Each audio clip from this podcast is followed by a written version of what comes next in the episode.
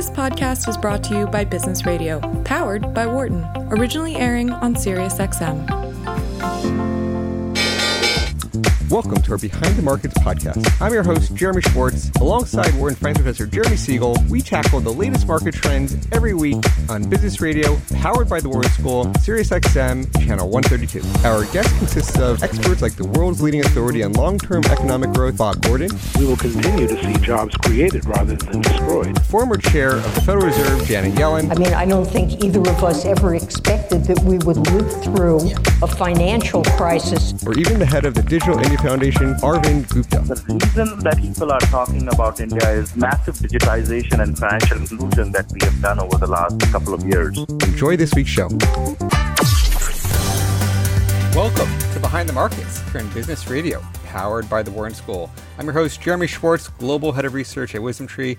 My co-host is Wharton Finance Professor Jeremy Siegel, author of Stocks for the Long Run and the Future for Investors. Please note, I'm registered representative for Foreside Fund Services. Professor Siegel is a senior advisor to WisdomTree. Our discussion is not tied to the offer or sale of any investment products and the views of our guests are their own and not those of WisdomTree's affiliates. We're going to have a really interesting show. One of the hot topics in the investment world is investing with a lens referred to as ESG, environment, social governance. Uh, we have a guest whose company is focused on providing unique data and insights into this world. It'll be a really interesting conversation.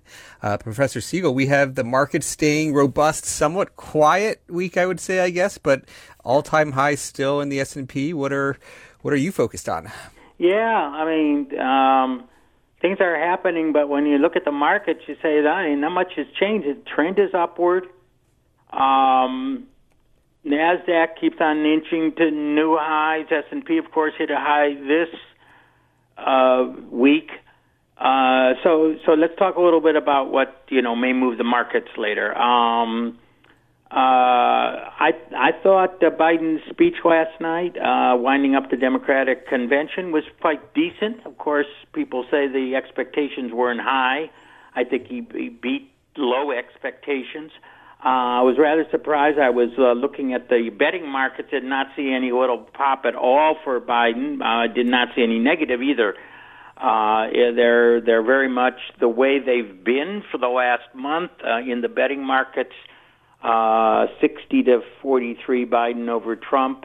Um, the uh, the the Senate has narrowed a little bit. It's 58-44 that the Dems will take over uh, the Senate. Um, uh, there has been a tightening, and some of the polls uh, show it's tightening. And one of the Mo- Muhlenberg polls, interestingly enough, um, which was in the state of Pennsylvania, actually asked people, you know, uh, are they better off since uh, financially than before Trump uh, took on the presidency? And uh, definitely, much more people said yes, they were, and it was not that much different than February, despite the COVID crisis in finances. Even though they blame Trump for not handling it properly, um, they still think that they are better off financially. The polls still think the Republicans will do a better job with the economy. The economy is not everything, but uh, that I think is the reason why uh, uh, Trump is is holding in there. Uh, on the CARES Act, people. I, I mean, I, I mentioned last week. I think, you know, the Dems could be just saying, "Hey, let's stonewall this," and if the economy gets worse, that ben- benefits us in November third election. So, you know, maybe the next two and a half months we're not going to have a deal. Um, and that's of course the the uh, Republicans cave in on on, on everything. Um, uh, now it's had very little effect, which has shocked people. You know, people talk about, oh my God, the fiscal cliff. Well, you you got to remember a number of things. And first of all, is that um, uh, unemployment unemployment stayed the same. It's the bonus of six hundred dollars, which went down to three or four hundred dollars, depending on how the states handle it. Still a huge amount of money. Um, now, what what what isn't there is uh, extension of PPP, the Payment Protection Program. A lot of firms are, you know, waiting and saying, "Joe, I keep on my employees or not. If I'm not going to get, then I'm going to lay them off, and they're going to go on the unemployment rolls, um, which is going to hurt small business even more. I mean." Um, We've talked about this. Uh, you know, this, this, standoff just hurts small business against large business and um, um, uh, which is very very unfortunate, but not bad for the stock market. Um, you know, we had a you know a company like Deere, certainly not a temp company that really really beat expectations. Um, it's not just the Nasdaq companies that are uh, doing well; others are are doing well. Again, some of the main themes that we've talked about: a productivity bounce as as firms decide this is the time. I can clean up. I can lay off the workers. I don't have to. They're going to get bonus unemployment. The, you know, and I have an excuse. Uh, demand is down. Uh, I'm going to do what I had to want been wanting to do. Uh, this is what I think uh, is fueling the expectations for 2021 uh, going uh, going forward. Uh, I think there's going to be a productivity boost as a result of the of the fact that uh, you know it's it's hey I'm going to do spring cleaning a lot of things I didn't need and and now and now I bounce upward. Of course, we talked about the permanent changes. Um, you know, when our business meetings coming back, when this business travel coming back, I think leisure travel will come back. Um, there was an article today, uh, actually came out of Bloomberg News that it talked about the trillion dollars of savings of people who just haven't, you know, that have been building up balances because they haven't gone out and they haven't traveled. And this is a huge repository of spending power for for 2021, and I think that that's what the stock market looks at. As far as who will win the presidency and, and taxes, it uh, um, honestly, uh, uh, liquidity and purchasing power trumps the presidency and uh, who will take over. All this money that's being thrown in and will be thrown in is uh, is is feeding expectations of higher corporate profits for next year and a Fed that's going to stay low for a long, long time and and let this economy uh, run.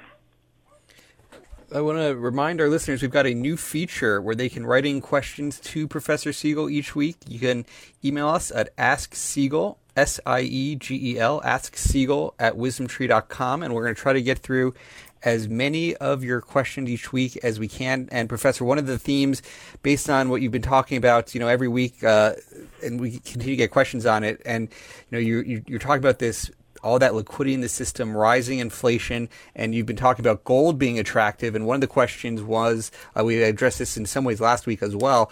Uh, you know, you, you, think about rates rising. You know, I think some of the people think that the the support for gold has been by the falling negative real rates. And then, how do you think about if rates rising but gold being attractive on inflation? How do you sort of reconcile those two? Right. Two views there. Well, again, the story is that that short rates will stay near zero. The Fed is just not going to raise the Fed funds target until unemployment goes way down, and it and it's going to be a while before that happens. Long rates are going to start moving up, but I think inflation is going to move up at least as much as as the long rates go up. So the result will be that the, there'll still be negative real rates so you know, I, I mean, let's put it this way: if if inflation running four percent, I, I don't think a one and a half percent, uh, a two percent uh, Treasury bond is going to be really attractive. In other words, it's not going to go up enough. So I think that uh, the Fed, by now, the Fed, if it was really serious about fighting inflation, should start r- rising. But I think the political pressures will be overwhelming. And by the way, um, if Biden wins, uh, the political pressures are even going to be stronger.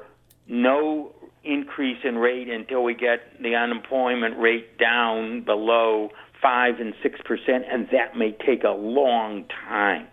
Um, and so, as a result, I think that gold, commodities, real assets will remain very attractive um, in in the coming uh, environment. Again, we talked about the declining dollar, which is actually good for stocks. good for gold. Well, a little bit bounce back in the Dow. You know, no no speculative market is a one way street. You're going to have uh, the trend followers think it is. Know, they'll be there until there's a reversal. We had a little bit of a bounce in, in the Dow yesterday, but uh, you know the the trend is still a weak uh, a weak Dow and uh, liquidity feeding feeding um, inflation um, as the economy comes back. The the other question, one of the other questions was was tied to this, and it was sort of more on the mechanics of the Fed's balance sheet, the liabilities, and the deficit spending. And, and the question is, it's you know sort of asking about the mechanics of the Fed printing money to fund the deficit and how that's tying into the views on on inflation. Right. So um, uh, basically, basically what's happening is all the deficit, the debt that's being floated um, by the Treasury to pay for the tax rebates, to pay for the uh, uh, CARES Act, and all that is being bought by the the Federal Reserve. Um, and is creating these reserves for the banking system. Some of it's held as excess reserves, and some of it is going right into the pockets of individuals. I mean, you get a tax cut, basically, the, the government is just crediting $1,200 to your checking account, which you never had before.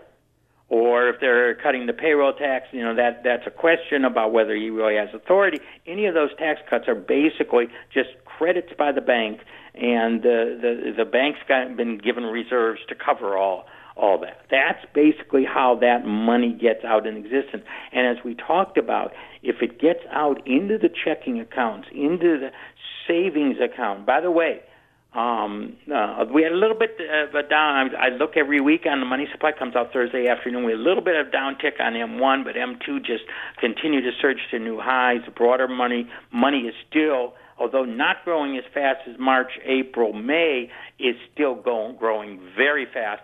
If there is a CARES Act 2 and, and more, I expect some more liquidity to feed into that system. But basically, that's how it works. Is uh, how you know how do you get that money um, uh, into your checking account? Oh, I got a twelve hundred dollar rebate.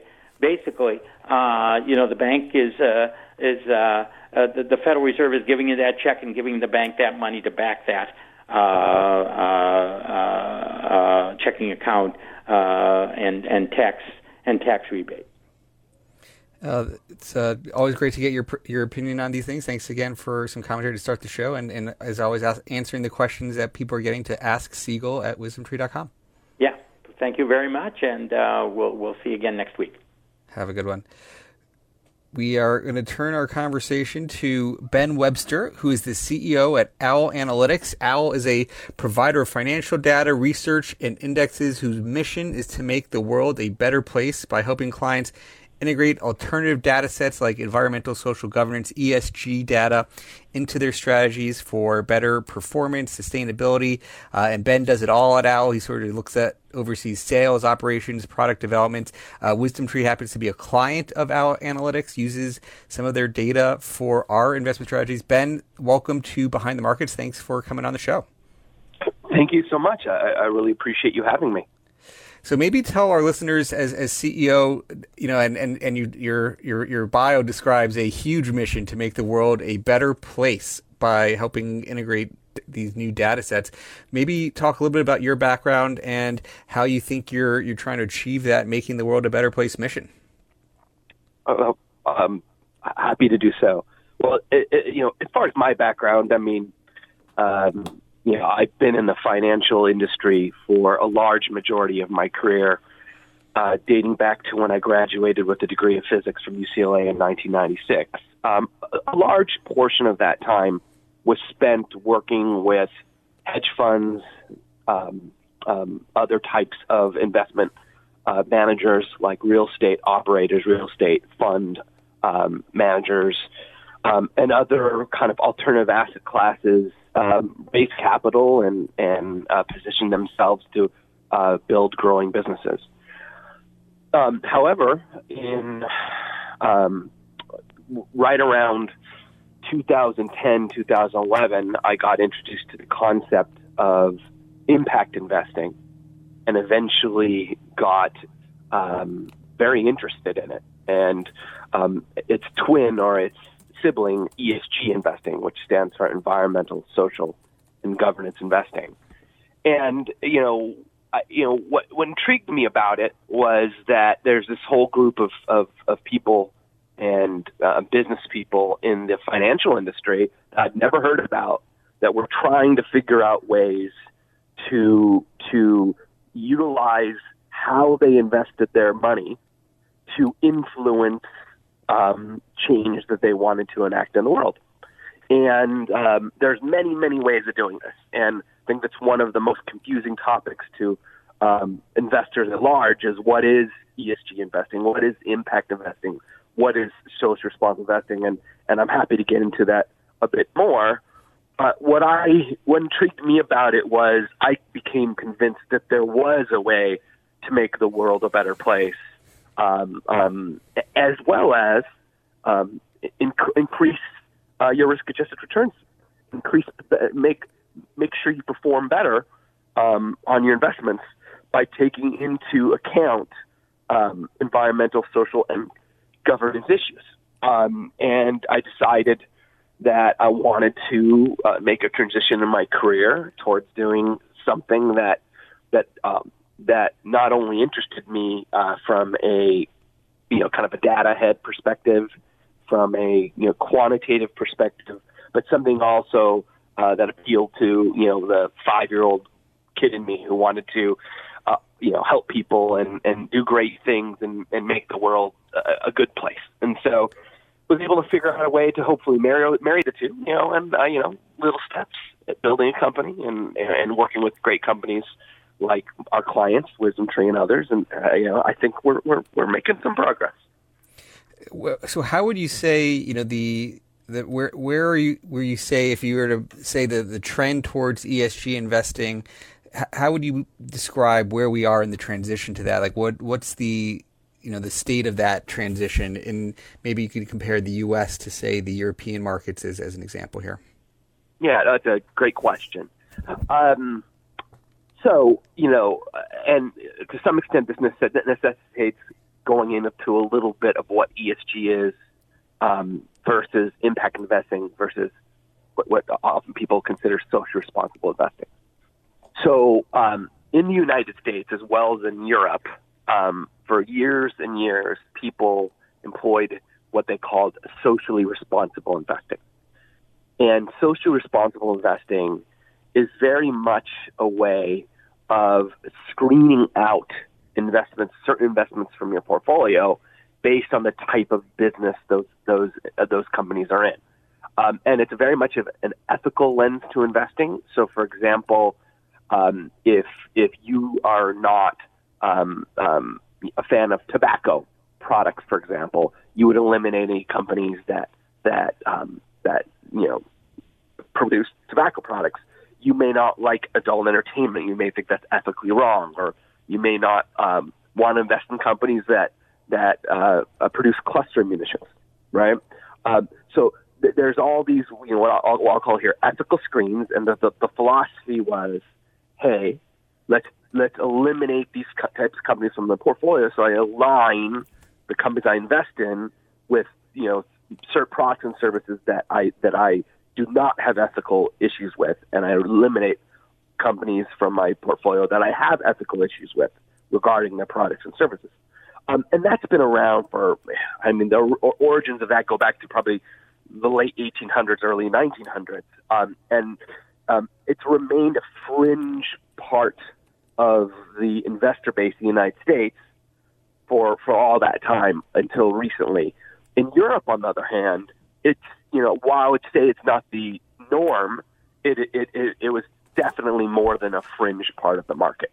Um, it's you know you do have a, a, a good. It's not the majority, but you probably for decades have had, um, you know, I, I can't name exact percentages, but if, if I was to take a guess off the top of my head, maybe 10 to 15 percent of that market investing in that way compared to the United States where it was, it was much lower. What's changed though is starting about 10 years ago, but really around 2014 and 15, um, there are just increasing number of uh, number of papers and academic research, which started to come out which start, demonstrated that companies that uh, like publicly traded companies that take into account um, ESG issues in in how they operate their businesses. And uh, you know, a, a good example of an issue may be you know food contamination for, for for companies in the restaurant business. Right? If you eliminate incidences of food contamination, you may not accidentally get your customers sick, which may which would affect the stock price. Right? So a, a lot of research, and that's one of you know obviously potentially thousands of types of ESG issues. Um, and each ESG issue, you know, is relevant to some industries and not others. But uh, the the concept was a lot of research that came out showed that if these companies are proactive in in preventing uh, or or reducing the, the, the chance of certain um, negative in- incidences revolving ESG happening to their company, it could actually lead to better operational results and therefore better stock results, uh, you know, stock movement, you know, uh, performance of their of stock prices. Um, and that research really, really um, is what um, created this boom in ESG investing that you see now, and where ESG, um, for at least asset managers and asset owners, is becoming, even in the United States, a, a central component of, of what they need to look at when they're evaluating investments and what to invest in or what funds to invest in or, or what have you.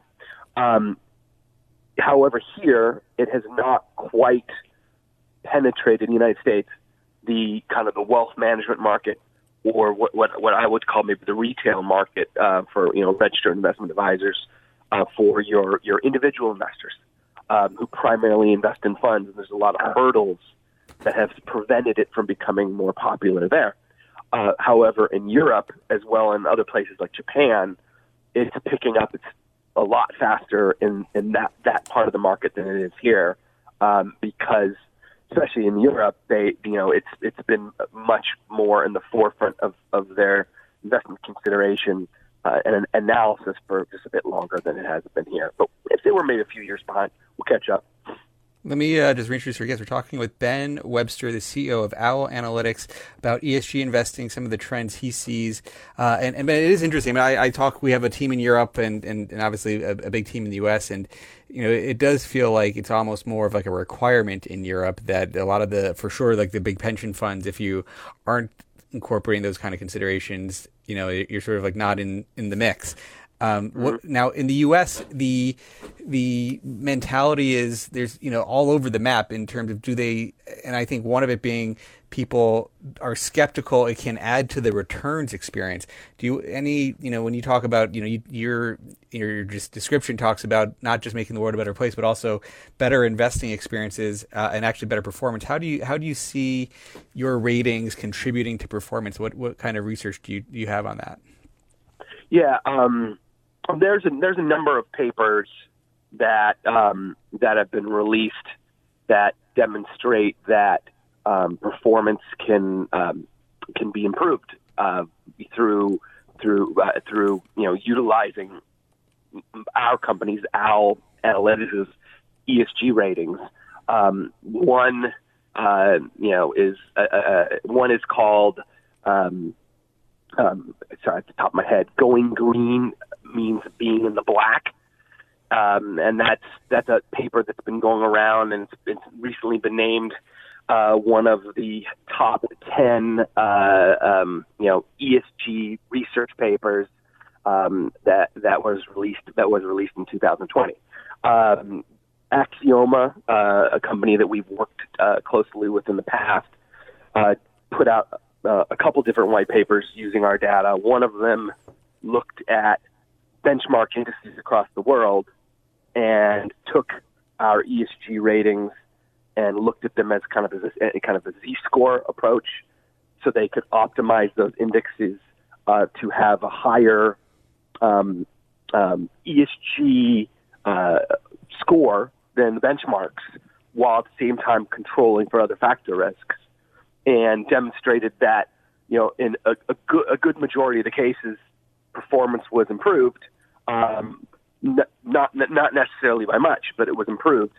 Um, also, in the in the incidences when it performance wasn't improved, um, oftentimes the the in those indices where performance wasn't improved, the change in or the or the the, the degrade, degradation of performance, the magnitude of that was a lot smaller than the magnitude of the increased performance in the index indices where performance improved. And they all they also found an increased information ratio, um, and a more often than not decreased volatility. So there's just a lot of research which which demonstrates that you know it is additive, um, and papers continually to come out. I think the big question is why is it additive? Why can ESG um, um, in, help increase performance? And that's a that there, there's definitely a lot to dig into there if you wanted to go into that. No, I think that's going to be one of the big questions. Is not just you know has it has it helped that big question of why, uh, and and getting into attribution. And you know some people say, well, a lot of the environment says you're just going to be underweight energy. Energy's been a disaster for the last decade and plus, and and perhaps some of these things are, are reliant on on energy underweights. Um, you know, maybe any commentary you have on on the why we could we could start here now.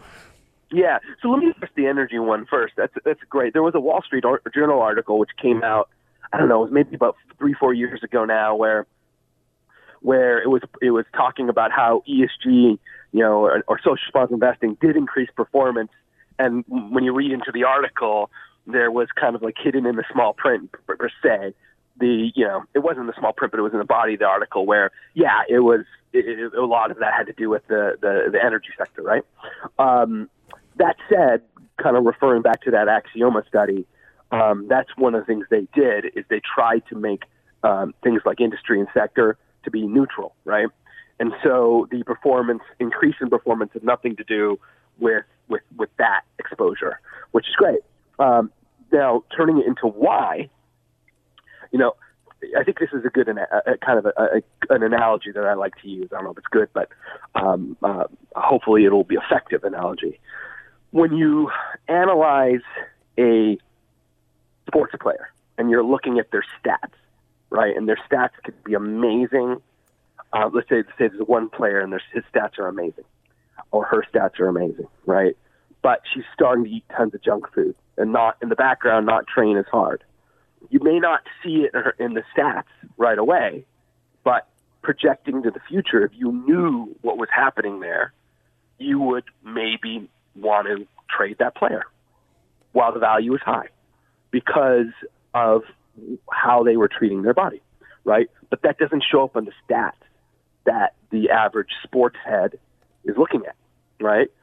Conversely, you could have a player that's not playing that well, um, but is training his or her butt off, eating well, and if you knew about that, maybe you want to trade for that player because the stats could go up. Very similarly, with stocks. A lot of people look at, a lot of investors look at the publicly disclosed data uh, about, you know, financial performance, right? They may look at, you know, 10Ks, 10Qs, annual reports, all that type of stuff, right? And and they have access to all this information that everyone else has access to, right? And it's very hard to get an edge there, right? Um, but there's all these things happening at a company and the way that company operates that are typically not disclosed in normal in normal uh, regulated disclosures, right? And get you know, it, it's it, people kind of think this ESG thing is a, a new phenomenon. It's not really a new phenomenon. It's it's a, an ongoing phenomenon, just a different name. You know, for for years and years and years, you know, investment analysts have been trying to find out information about how a company operates that is above and beyond or deeper than what's publicly disclosed. It's why they interview, you know, on calls, they get asked questions and what have you. You're trying to get insight as what's going on in that company and how it operates. That that that's not part of what everyone else has access to, information everyone else has access to, that could potentially affect future performance. And we, you know, I referred this earlier about food contamination. Everyone knows about Chipotle, right? You know, not everybody, but if you don't know about it, Chipotle's had enough there there was food documented food contamination, and their their customers got sick, and it it really hurt the stock, right? And that goes into okay, maybe we as a- analysts or investors who are looking at investing in, in restaurants, maybe we need to pay attention to food safety as an ESG issue. Like, what are they doing to make sure that the food is is not contaminated in any way, not rotten? Does it, it doesn't have you know harmful bacteria that could hurt our customers, right? And that becomes an ESG issue that you should look at, and there's a cost to do it, right? Spend you have to spend a lot of money to to to make sure your food is safe, and so that could also hurt performance if uh, you know in the short run, but in the long run, if it prevents a number of out of, of, of contamination events, um, um, you're going to avoid those big hits to your stock when that does happen. So that's just an, an, example of a, a very commonsensical example of an ESG issue that's relevant to food uh, companies in the food industry. Um, and you could go industry by industry and bring out common sense examples of things that are obviously materially relevant to, to that industry that investors should know about and think about when looking at stocks. This has uh, been a great start to the conversation. We're going to be talking with Ben Webster for the remainder of the program. You're listening to Behind the Markets on SiriusXM 132. I'm Jeremy Schwartz. Ben, you know, I, one of the things as a as a data collection provider, you guys have a unique spin on how you are providing readings analytics. Maybe let's talk a little bit, so getting into the specifics of what your firm does, how it compares to some of the other leading providers of data. I know one of the, the, the big debates and questions is how good is the data. So, so let's get into some details about what you guys do and, and how it compares to the industry. Uh, I appreciate it. Happy to do so. Um, so, taking a step back, um, let's. Uh, what we do is we provide ESG ratings. That's one of the things we do. We we do a lot of other types of ESG and social responsible investment data work that we provide to our clients, but we're we're known uh, very much for our our our ESG ratings. And um, to to start, you have to ask yourself what is an ESG rating. Uh, I like to compare them to to bond ratings, right? Um, a bond rating is the goal of that is to measure the risk involved with um, investing in a bond, whether that issuer of that bond is able to pay the coupon as well as pay back the principal, right? Um, ESG ratings is, is very similar in that what you're trying to do is you're trying to uh, rate how well a company is managing their risks associated with environmental, S, social, and G, governance risks that are materially relevant to that business. In, in most cases, to that industry um, and that business within that industry, right? Um, is not a measure of how socially responsible um, that business is. It's meant to find the cross section of, those, of those ethical issues, those socially responsible issues, um, and materiality.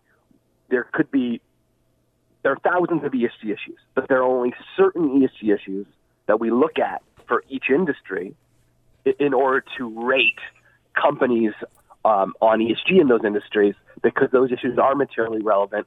Think of it as a risk rating. How well are those companies managing their ESG risks. Okay, so we employ a big data approach where we aggregate hundreds of sources of ESG data, information, um, and ratings. And our um, kind of um, objective function is to look at what each of these sources thinks are the relevant ESG issues for each industry and develop a, a or offer a wisdom of the crowds type of model where we're rating each company on what the group of, of, of the world's leading ESG uh, research sources say are the materially relevant issues regarding ESG for that industry. Um, and, and that's what we do. We cover over 20,000 something companies, um, and we rate them monthly. What's different about what we do is that, you know, we're not taking um, our own stance on what we believe is uh, which ESG issues are relevant for each industry um, where where our our goal is really to try to find what the crowd of researchers is saying are the relevant ESG issues for each industry and rate companies in that industry on on those relevant issues. What most of the market does is kind of employ a traditional uh, uh, approach in that they, you know, a lot of them have armies of analysts, and those analysts are responsible for covering certain companies, and they are, um, you know, trying to analyze what ESG risks are are relevant to that company, and and then rating that company on that. The problem is is that, um, and this is one of the reasons why what we do is so relevant, is that um, not all the ESG research companies agree on which ESG issues are relevant to which which industry. In fact, they, you would say they disagree more than they agree, and that has led to back when we started was not a well-known phenomena, but it's becoming a well-known phenomena, and that's the divergence of ESG ratings. Any company, whether it's Tesla, IBM, Toyota, you name it, they could have a good ESG rating with one research provider and have an, an okay ESG ratings with yet another research provider and a, a potentially poor ESG rating with yet another ESG ratings provider or research provider. And this subjectivity of ESG ratings is due, you know, there's a lot of reasons, but the largest, you know, the most, you know, uh, I would say the reason that that's definitely the biggest contributor to the divergence in, in ESG ratings is that each of those research firms really can't agree on which issues are relevant for which industry. Um, and we hope that our approach is a more objective approach because we're leveraging the wisdom of numerous ESG researchers to identify what the group thinks is relevant rather than, you know, just our own opinion of what we think is relevant. Does that make sense? Yeah. Yeah, no, it's fascinating. I mean, and, and, talk about the scalability of a business model where you, where each of these firms has, uh, as you talk about, like a, a, an army of analysts going through it, and you're uh, you're applying this more ensemble method where you'll have a number of different inputs from a number of different providers, and then trying to aggregate them all into you know like a composite rating essentially, you know, instead of relying on one person's definition. And it's sort of fascinating how often you would think companies disagree on companies, you know, in terms of what their what their ratings might be, but you're you're sort of leveraging that wisdom of the group.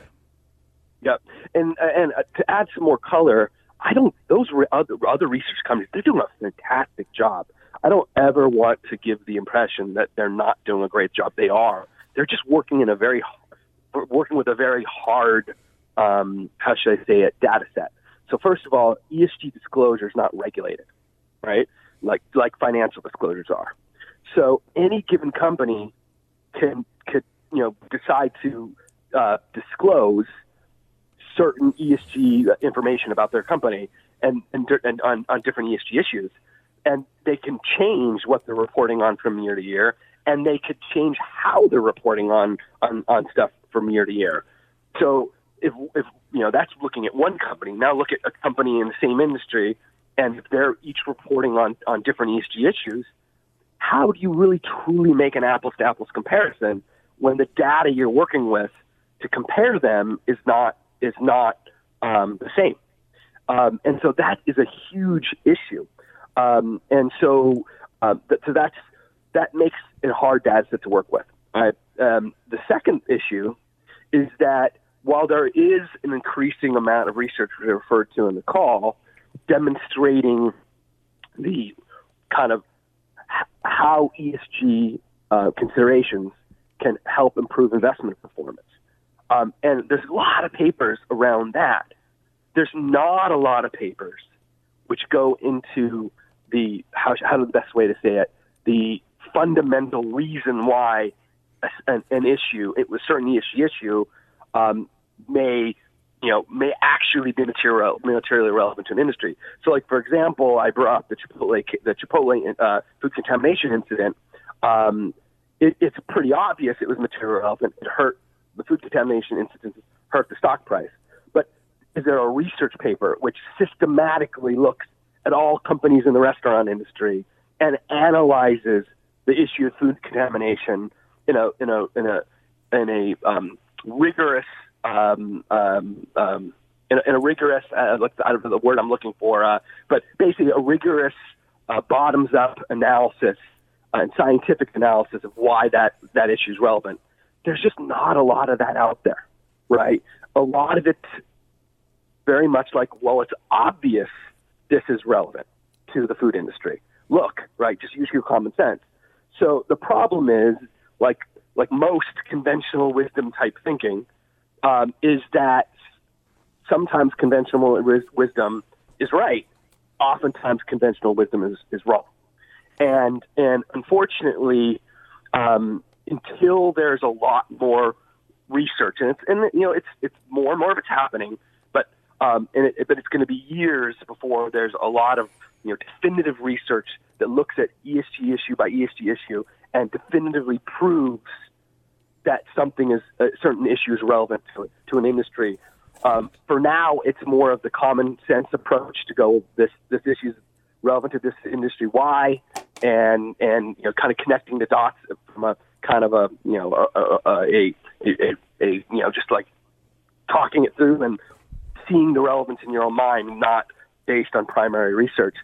And and that's why our approach, leveraging the wisdom of the crowd, is so important because obviously their viewpoints aren't the same, and the conventional wisdom that one thinks is you know rational isn't necessarily what another ESG research thinks is rational, and you know that's why we decided not to go that direction and instead leverage the wisdom of the crowd. And there's a lot of research which demonstrates that the wisdom of the crowd, uh, especially a, wisdom of a crowd of experts, um, is oftentimes better than the viewpoint of any one individual expert.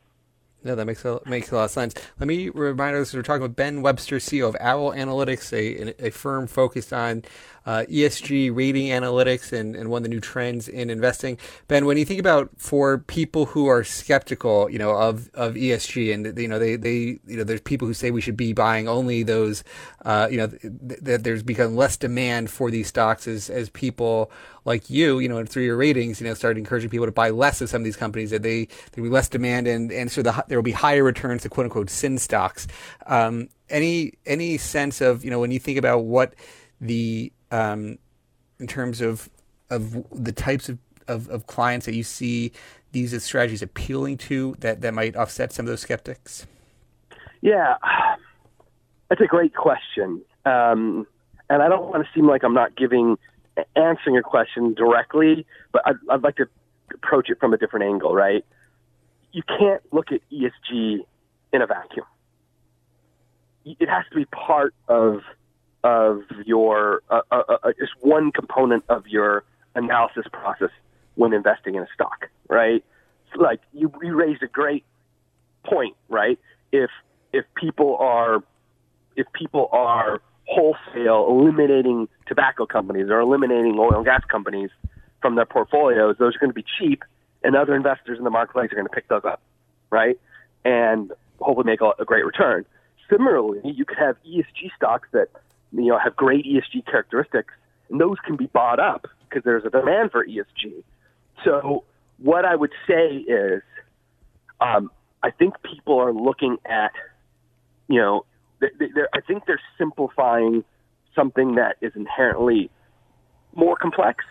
You know, it's simple from the concept of of yes, ESG issues are relevant from an operational perspective to to companies, and a company, all things being equal, a company uh, that has better is, and manages their ESG risks better than a, comp- a competitor, everything else being equal, will probably have perform operationally better over time because they've eliminated those those risks to their business that could really hurt them.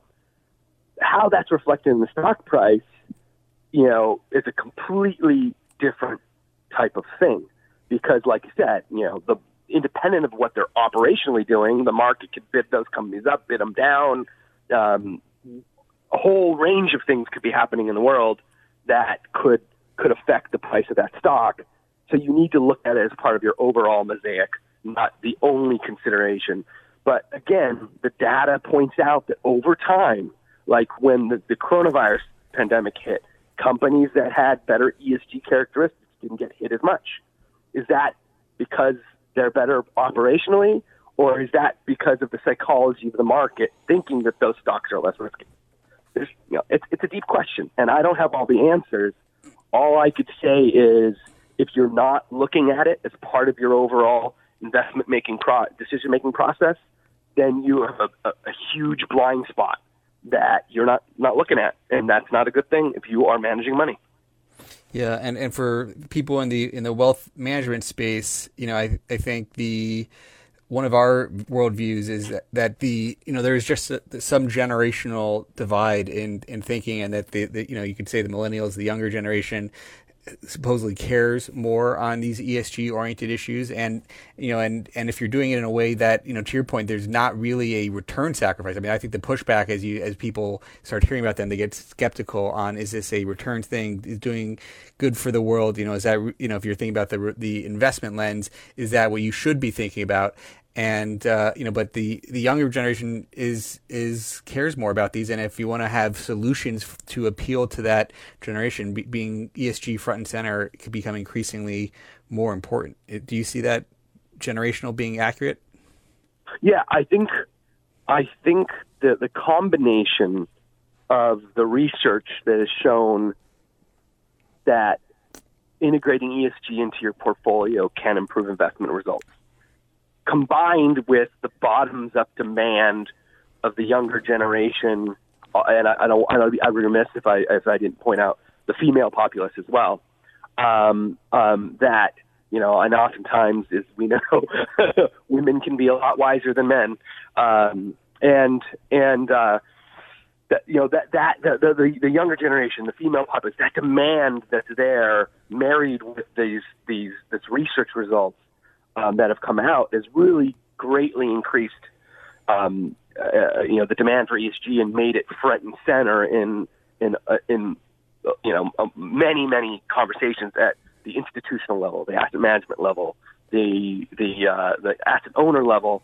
Um, it's the problem is in the in the space where it's you're you're an individual investor or you know a small you know family office, what have you, and you you're not necessarily investing in individual stocks. You don't necessarily have money to buy ESG data. Your your exposure is through funds, right? And your your um, your job when you're looking at funds is how is the fund manager I'm investing in how how are they integrating ESG into their investment process, which yep. is is a different question than how is this company managing their ESG risks, right? So, um, you know, for a long, long time now, there's been, you know, funds which are labeled, you know, ESG funds, uh, ETFs or ESG mutual funds or social responsible mutual funds, right? Right? And, and they're marketing themselves as that, right? But the average fund that's out there, the average mutual fund, the average ETF, they, they are investing in companies, right? And those companies are doing something uh, or, are either managing their ESG risks well or poorly or, or, or what have you. So, so there are ESG exposures in every ETF, in every mutual fund, uh, whether they're called a mutual fund or an ETF or not. And, and the, the, this part of the market needs to start finding an inexpensive way to not necessarily utilize, they don't necessarily have to use, use ESG from the ground up to create a portfolio, but the advisors, the wealth managers need cost effective tools where they can look at any fund, whether it's an ESG or not ESG, ETF or mutual fund, what doesn't matter what's labeled, and examine the ESG characteristics so they can know the risks in that fund regarding ESG compared to that fund's peers right? Now that leads yeah. to an interesting question. So is uh, you know, so obviously we, I, I, know we have a business relationship. I can buy, you know, your your ratings analytics and look at individual companies and, and get a sense of how they score on your ratings. Uh, can individual consumers here, you know, maybe talk a little bit more about Owl Analytics, what you guys do? Can a a RIA or wealth manager get some of those tools to look at how their strategies score on different metrics that you guys provide? They can and and you know uh, pri- uh, without getting too much into pricing of ESG data, um, it's, it's ESG data is very inaccessible to to advisors, especially smaller advisors, because um, of of the of just the pricing, right? Um, and so um, they can, and and and we we look at the use case for each potential client, how much money they manage, what what again, what are they going to be using it for, and we try to price accordingly. Um, however, I think a better approach is is, and, and I'm hopefully, you know, I, I can't talk too much about this now, but it's it's starting to be something that I think in the next year to two is going to become more commonplace um, uh, compared to now. Is bringing ESG data into portfolio analytics and portfolio reporting platforms, right? That way, when an, an investor logs in, they don't have to buy the ESG data. Their their advisor, their wealth manager, or or their or or the, the, the financial technology platform is going to have that data in there, right? And Yeah. hopefully, hopefully, one either that um, financial technology company, wealth manager, or advisor has is buying it and providing access to their clients um, in such a way that even if the clients have to pay for it, it's a, it's a very small amount, um, or it's it's small enough that the wealth manager or RA can pay for it, and it's right there at the fingertips of the, of the RA, at the w- fingertips of the wealth manager, and the fingertips of their client. They don't have to do anything. They don't have to access the raw data. They don't have to map any of it and do all the data wrangling that I'm sure you are very familiar with. I'm very familiar with. That makes working with a set of this nature very, very cumbersome. It'll already be be integrated into a platform and it'll be available at a click of a button, so you can compare the investments you're in or investments you want to be in versus the, the the peer investments that you're choosing from. Right? No, that's And great. I think that next revolution is here. It's coming, and uh, we want to be at the forefront of it. No, and you know we do a lot of uh, work with you, and we also do a lot of work on tools and analytics. So I, even this conversation has spurred me to be thinking about uh, our, our team's development tools and what we should be doing with more of your data. Um, and, and hopefully there's some follow ups there from our team. I think uh, you know to help people understand what it is, how their how their funds score on different uh, you know these composite type metrics is really interesting. Any we have for last minute. Any closing thoughts on as you as uh, I, mean, I think we're going to run out of time, but uh, where where can they keep uh, keep in touch with what you're doing at, at Owl?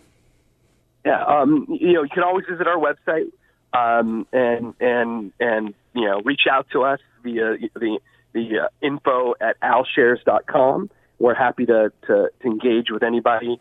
Um, you follow can follow us on LinkedIn, um, and uh, myself and other team members. We we're often posting about ESG, and uh, we've got a lot of white papers coming out, which are going to be distributed through uh, uh, you know normal outlets for that. But yeah, no, uh, we're we're we're pretty available for people who want to learn more, and um, and happy to roll up our sleeves to, to help people out and, and Thank you, Ben. figure out a way to tackle this this this new involving ESG phenomena.